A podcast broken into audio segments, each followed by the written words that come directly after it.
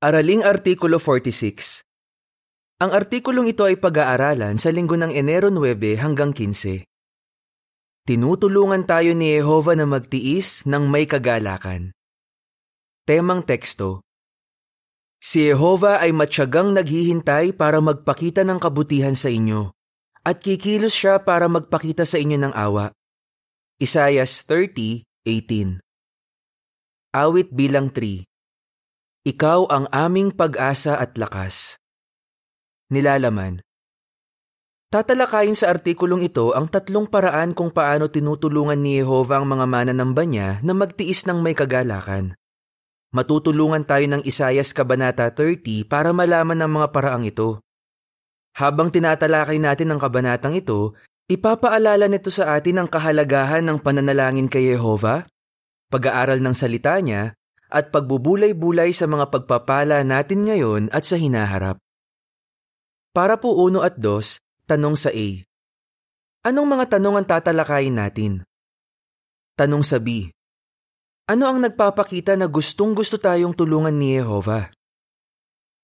Tinutulungan tayo ni Jehova na makayanan ng mga problema natin at maging masaya sa paglilingkod sa Kanya. Paano niya tayo tinutulungan?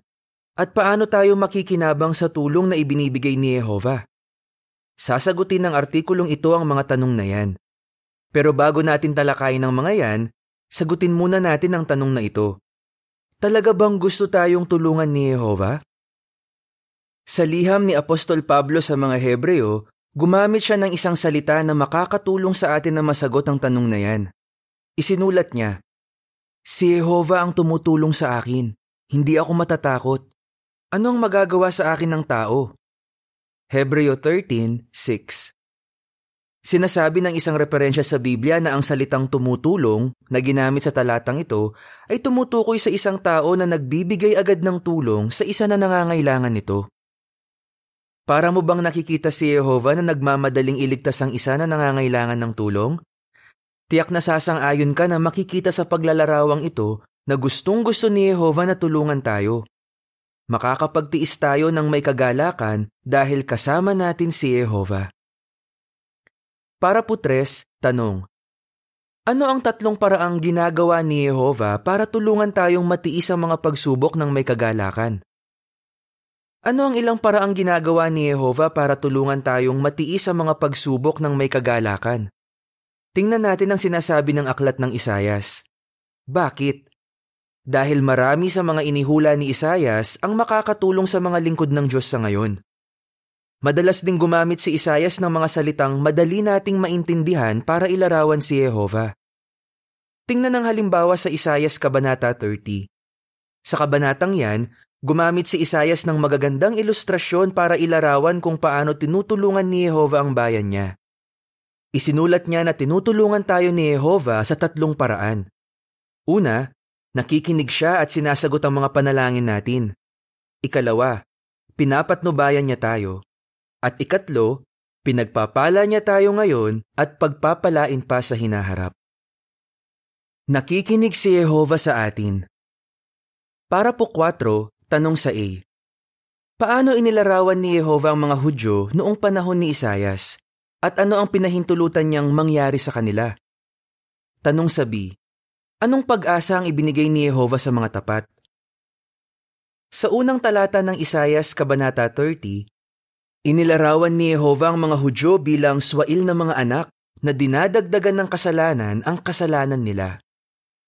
Sinabi pa niya, Sila ay mapaghimagsik na bayan na ayaw makinig sa kautusan ni Jehova. Isayas 30, 1 at 9 Dahil hindi nakinig ang bayan, Inihula ni Isayas na pahihintulutan ni Jehova na dumana sila ng kapahamakan. At nangyari yon nang bihagin sila ng mga taga-Babilonya. Pero may mga tapat na Hudyo pa rin at may mensahe ng pag-asa si Isayas para sa kanila. Sinabi niya sa kanila na balang araw, ipapakita ulit ni Jehova sa kanila ang kabutihan niya. Mababasa sa Isayas 30, 18 at 19. Pero si Jehova ay matyagang naghihintay para magpakita ng kabutihan sa inyo, at kikilo siya para magpakita sa inyo ng awa. Dahil si Jehova ay Diyos ng katarungan. Maligaya ang lahat ng patuloy na naghihintay sa kanya. Kapag ang bayan ay nanirahan sa Sion, sa Jerusalem, hindi ka naiiyak pa. Kapag humingi ka ng tulong, pagpapakitaan ka niya ng awa. Sa sandaling marinig ka niya, sasagutin ka niya. At iyon nga ang nangyari. Pinalaya sila ni Jehova mula sa Babylonia. Pero hindi sila agad pinalaya ni Jehova. Ipinapakita ng mga salitang si Jehova ay matyagang naghihintay para magpakita ng kabutihan sa inyo, nalilipas pa ang ilang taon bago iligtas ang mga tapat. Sa katunayan, pitumpong taon pang naging tapo ng mga Israelita sa Babylonia bago makabalik ang tapat ng mga ito sa Jerusalem. Nang makabalik na ang bayan sa lupain nila, ang mga iniluha nila dahil sa pagiging bihag ay napalitan ng luha ng kagalakan. Para po 5, Tanong. Ano ang tinitiyak sa atin ng Isaias 30.19? Sa ngayon, mapapatibay tayo ng mga salitang ito. Kapag humingi ka ng tulong, pagpapakitaan ka niya ng awa. Isaias 30.19 Tinitiyak sa atin ni Isaias na pakikinggan tayo ni Jehova kapag humingi tayo ng tulong sa Kanya at agad niyang sasagutin ang mga panalangin natin. Sinabi pa niya, sa sandaling marinig ka niya, sasagutin ka niya. Tinitiyak sa atin ng mga salitang ito na gustong gusto ng Ama natin na tulungan tayo kapag lumapit tayo sa Kanya. Nakakatulong sa atin yan para makapagtiis ng may kagalakan. Para po sa is, tanong. Paano ipinapakita ng mga salita ni Isayas na pinapakinggan ni Jehova ang panalangin ng bawat isa sa atin? Ano pa ang itinuturo ng talatang ito tungkol sa ating mga panalangin? Pinapakinggan ni Jehova ang panalangin ng bawat isa sa atin. Paano natin nasabi yan? Sa unang bahagi ng Isayas Kabanata 30, ginamit ang panghalip na pangmaramihan, gaya ng inyo, dahil kinakausap ni Jehova ang bayan niya bilang grupo. Pero sa talata 19, ginamit ang ka, isang panghalip na nasa anyong pang-isahan, dahil ang mensahe na ito ay para sa mga individual. Isinulat ni Isayas, Hindi ka naiiyak pa. Pagpapakitaan ka niya ng awa. Sasagutin ka niya. Bilang isang maibiging ama, hindi sinasabi ni Jehova sa mga anak niyang pinanghihinaan ng loob, dapat maging matatag ka kagaya ng kapatid mo.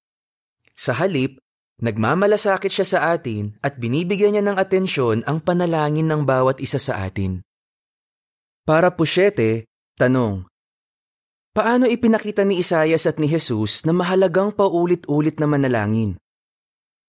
Kapag inilalapit natin sa Diyos ang mga ikinababahala natin, pwede tayong bigyan ni Jehova ng lakas para makayanan ng sitwasyon natin. At kapag may pagsubok tayo na hindi agad nawala sa panahong inaasahan natin, pwede nating patuloy na hingin kay Jehova ang lakas na kailangan natin para matiis yon. At gusto niyang gawin natin ito. Makikita natin yan sa sinabi ni Isayas.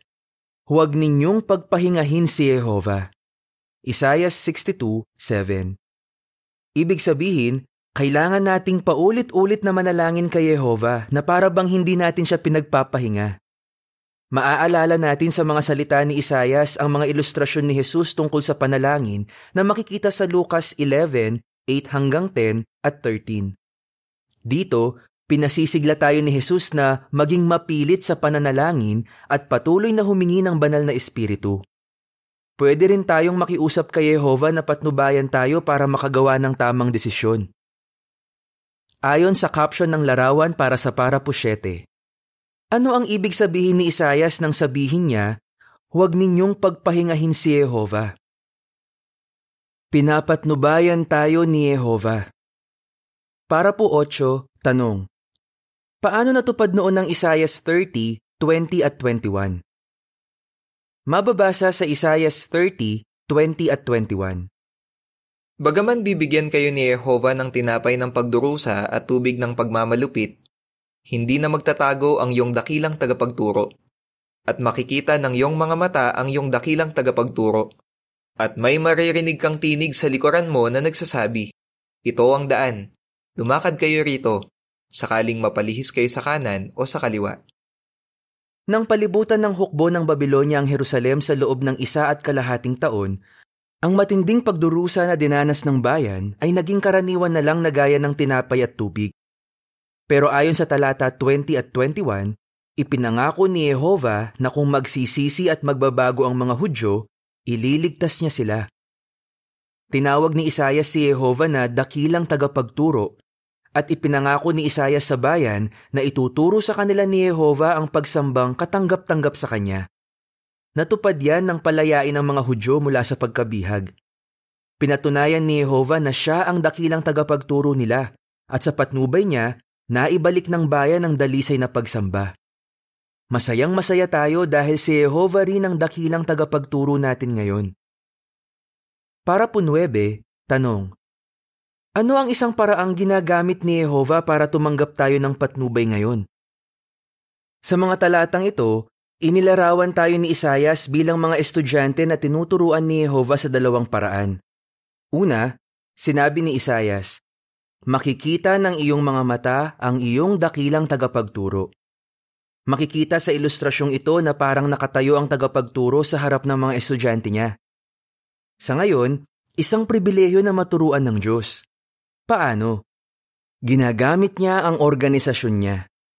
Talagang ipinagpapasalamat natin ang malinaw na tagubili na tinatanggap natin mula rito. Ang mga tagubiling ibinibigay sa mga pulong, kombensyon, pati na sa mga publikasyon, broadcast at iba pa ay makakatulong sa atin na makapagtiis ng may kagalakan sa mahihirap na panahon. Para po Jis, tanong, paano natin naririnig ang tinig sa likuran natin? Sinabi ni Isayas ang ikalawang paraan kung paano tayo tinuturuan ni Jehova.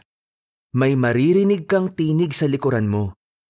Dito, inilalarawan ng propeta si Jehova bilang isang tagapagturo na naglalakad sa likuran ng mga estudyante niya at itinuturo sa kanila ang daan na dapat nilang lakaran. Sa ngayon, naririnig din natin ang tinig ng Diyos sa likuran natin. Paano? Isinulat ang salita ng Diyos sa Biblia maraming taon na ang nakakalipas. Dahil dyan, masasabing nakaraan na o nasa likuran natin ito. Kaya kapag nagbabasa tayo ng Biblia, para bang naririnig natin ang tinig ng Diyos sa likuran natin. Para po onse, tanong. Para makapagtiis ng may kagalakan, ano ang mga dapat nating gawin? At bakit? Paano tayo makikinabang ng lubos sa patnubay na ibinibigay ni Jehova sa pamamagitan ng organisasyon niya at ng kanyang salita? Pansinin ang dalawang bagay na sinabi ni Isayas. Una, ito ang daan. Ikalawa, lumakad kayo rito. Isayas 30:21. Hindi sapat na alam lang natin ang daan. Kailangan din nating lumakad sa daang ito. Natutuhan natin sa salita ni Jehovah at sa mga paliwanag ng organisasyon niya ang mga hinihiling niya sa atin. Natututuhan din natin kung paano ito susundin. Kailangan nating gawin ang mga ito para makapagtiis tayo ng may kagalakan sa paglilingkod kay Jehovah. Kapag ginawa natin yan, makakatiyak tayo sa pagpapala ni Jehovah. Pinagpapala tayo ni Jehovah. Para po 12, tanong, Ayon sa Isayas 30:23 hanggang 26, paano pinagpala ni Jehovah ang bayan niya? Mababasa sa Isayas 30:23 hanggang 26. At magpapaulan siya para sa binhing iniahasik mo sa lupa, at ang pagkaing ibinubungan ng lupa ay magiging sagana at masustansya. Sa araw na yon, ang mga alaga mong hayop ay manginginain sa malalawak na pastulan at ang mga baka at asno na sumasaka ng lupa ay kakain ng pagkain na tinimplahan ng asedera at tinahip ng pala at tinidor. At sa bawat matayog na bundok at bawat mataas na burol ay magkakaroon ng mga batis at mga daluyan ng tubig sa araw ng paglipol kapag bumagsak ang mga tore. At ang liwanag ng buwan na nasa kabilugan ay magiging gaya ng liwanag ng araw. At ang liwanag ng araw ay titindi ng pitong ulit, gaya ng liwanag ng pitong araw. Sa araw na bibigkisan ni Jehova ang bali ng bayan niya at pagagalingin ang malubang sugat nila dahil sa paghampas niya. Paano natupad ang hulang ito sa mga Hudyong bumalik sa Israel matapos silang maging bihag sa Babylonia? Sagana silang pinagpala sa pisikal at espiritual na paraan. Binigyan ni Jehova ang bayan niya ng maraming pagkain. Pero ang mas mahalaga, Pinaglaanan niya sila ng saganang espiritual na pagkain at unti-unting ibinalik ang dalisay na pagsamba. Ang espiritual na pagpapala na tinanggap ng bayan ng Diyos noong panahong yun ay nakahihigit sa mga pagpapalang tinanggap nila dati. Ipinapakita ng talata 26 na lalo pang pinasikat ni Jehova ang espiritual na liwanag. Nakatulong ang mga pagpapala ni Jehova sa mga lingkod niya para patuloy silang makapaglingkod ng may kagalakan at lakas dahil sa mabuting kalagayan ng puso. Isaiah 65:14 Para po 13, tanong. Paano natutupad sa ngayon ang hula tungkol sa pagbabalik ng dalisay na pagsamba? Natutupad din ba sa atin ang hula tungkol sa pagbabalik ng dalisay na pagsamba? Oo. Paano? Mula noong 1919 CE, milyon-milyon ang lumaya mula sa pagkakabihag sa Babylonyang dakila, ang pandaigdig na imperyo ng huwad na relihiyon. Inakay sila sa isang lugar, ang espiritual na paraiso na mas maganda pa kaysa sa lupaing ipinangako sa mga Israelita. Ano ang espiritual na paraiso? Para po 14, tanong. Ano ang espiritual na paraiso at sino ang mga nandoon? Mula noong 1919 CE, nasa espiritual na paraiso na ang mga pinahiran. Sa paglipas ng panahon, ang mga may pag-asa sa lupa, ang ibang mga tupa, ay pumasok na rin sa espiritual na paraiso at tumanggap ng maraming pagpapala mula kay Jehova. Juan 10.16 Ayon sa talababa, Karagdagang paliwanag. Nasa espiritual na paraiso tayo kapag sinasamba natin si Jehova ng may pagkakaisa. Dito, sagana tayo sa espiritual na pagkain na walang halong kasinungalingan ng mga relihiyon. Masaya rin tayong nakikibahagi sa pangangaral ng mabuting balita tungkol sa kaharian ng Diyos. May malapit tayong kaugnayan kay Jehova at payapa tayong namumuhay kasama ng mga kapatid na tumutulong sa ating matiis ang mga problema ng may kagalakan. Pumasok tayo sa espiritual na paraiso mula nang sambahin natin si Jehova sa tamang paraan at gawin natin ang lahat para tularan siya. Para po 15, tanong. Nasaan ang espiritual na paraiso? Nasaan ngayon ang espiritual na lupain o paraiso? Nasa buong mundo ang lahat ng mananamba ni Jehova, kaya ang espiritual na paraiso ay nasa buong mundo rin. Saan man tayo nakatira ngayon, pwede tayong maging bahagi ng espiritual na paraiso hanggat sinusuportahan natin ang tunay na pagsamba. Para po 16, tanong. Paano natin patuloy na makikita ang ganda ng espiritual na paraiso? Para manatili sa espiritual na paraiso, dapat nating patuloy na pahalagahan ng kongregasyong kristyano sa buong mundo. Paano natin magagawa yan? Mag-focus sa magagandang katangian, hindi sa mga kahinaan ng ating mga kapatid. Bakit mahalaga yan? Tingnan ang paghahalimbawang ito.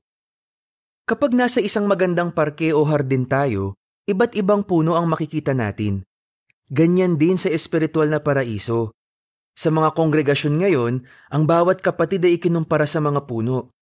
Kailangan nating mag-focus sa ganda ng gubat, hindi sa mga kapintasan ng bawat puno na nakikita natin. Hindi natin hahayaan ang mga kahinaan natin o ng ibang kapatid na makasira sa ganda ng nagkakaisang kongregasyong kristyano sa buong mundo. Para po 17, tanong. Ano ang pwedeng gawin ng bawat isa para mapanatili ang pagkakaisa sa kongregasyon? Paano makakatulong ang bawat isa sa atin sa pagpapanatili ng pagkakaisa sa kongregasyon? kailangan nating maging mapagpayapa. Sa tuwing sinisikap nating magkaroon ng mapayapang kaugnayan sa iba sa kongregasyon, nakakatulong tayo sa pagpapaganda ng espiritual na paraiso. Tandaan natin na inilapit ni Jehova sa dalisay na pagsamba ang bawat kapatid na nasa espiritual na paraiso. Tiyak na masaya si Jehova kapag nakikita niya tayong nagsisikap para mapanatili ang kapayapaan at pagkakaisa sa gitna ng mga lingkod niya na minamahal niya. Ayon sa caption ng larawan para sa Parapo 16 at 17, Paano makakatulong ang bawat isa sa atin sa pagpapaganda ng espiritual na paraiso? Para po 18, tanong. Ano ang dapat nating bulay-bulayin lagi at bakit? paano tayo lubos na makikinabang sa mga pagpapalang tinatanggap natin bilang lingkod ng Diyos? Bulay-bulayin ang mga pinag-aaralan natin sa salita ng Diyos at sa salig Bibliang mga publikasyon. Kapag ginawa natin yan, magkakaroon tayo ng mga katangiang kristyano na tutulong sa atin na magpakita ng pagmamahal sa mga kapatid at maging magiliw sa isa't isa sa loob ng kongregasyon. Roma 12.10 Kapag binubulay-bulay natin ang mga pagpapalang tinatanggap natin ngayon, tumitibay ang kaugnayan natin kay Jehova. At kapag pinag-iisipan nating mabuti ang mga pagpapalang ibibigay sa atin ni Jehova sa hinaharap, mas nagiging totoo sa atin ang pag-asang paglingkuran siya magpakailanman. Tutulong ang lahat ng yan para mapaglingkuran natin si Jehova ng may kagalakan ngayon. Determinadong magtiis Para po 19, tanong sa A. Ayon sa Isayas 30.18, saan tayo makakatiyak? Tanong sa B. Ano ang tutulong sa atin na makapagtiis ng may kagalakan? Kikilos si Jehova alang-alang sa atin kapag pinuksanan niya ang masamang sanlibutang ito. Makakapagtiwala tayo na hindi hahayaan ni Jehova ang Diyos ng katarungan na magtagal pa ang sanlibutan ni Satanas kahit ng isang araw kaysa sa hinihiling ng katarungan. Matyaga nating hinihintay ang araw na yon kung kailan ililigtas tayo ni Jehova. Pero sa ngayon, determinado tayong patuloy na pahalagahan ang pribilehiyong manalangin, pag-aralan at sundin ang salita ng Diyos, at bulay-bulayin ang mga pagpapala natin. Kapag ginawa natin yan, tutulungan tayo ni Jehova na makapagtiis ng may kagalakan habang sinasamba natin siya. Paano ipinapakita ng Isayas Kabanata 30 na si Jehova ay handang makinig sa atin, pumatnubay sa atin, magbigay ng pagpapala sa atin. Awit bilang 142 Manalig sa ating pag-asa. Katapusan ng artikulo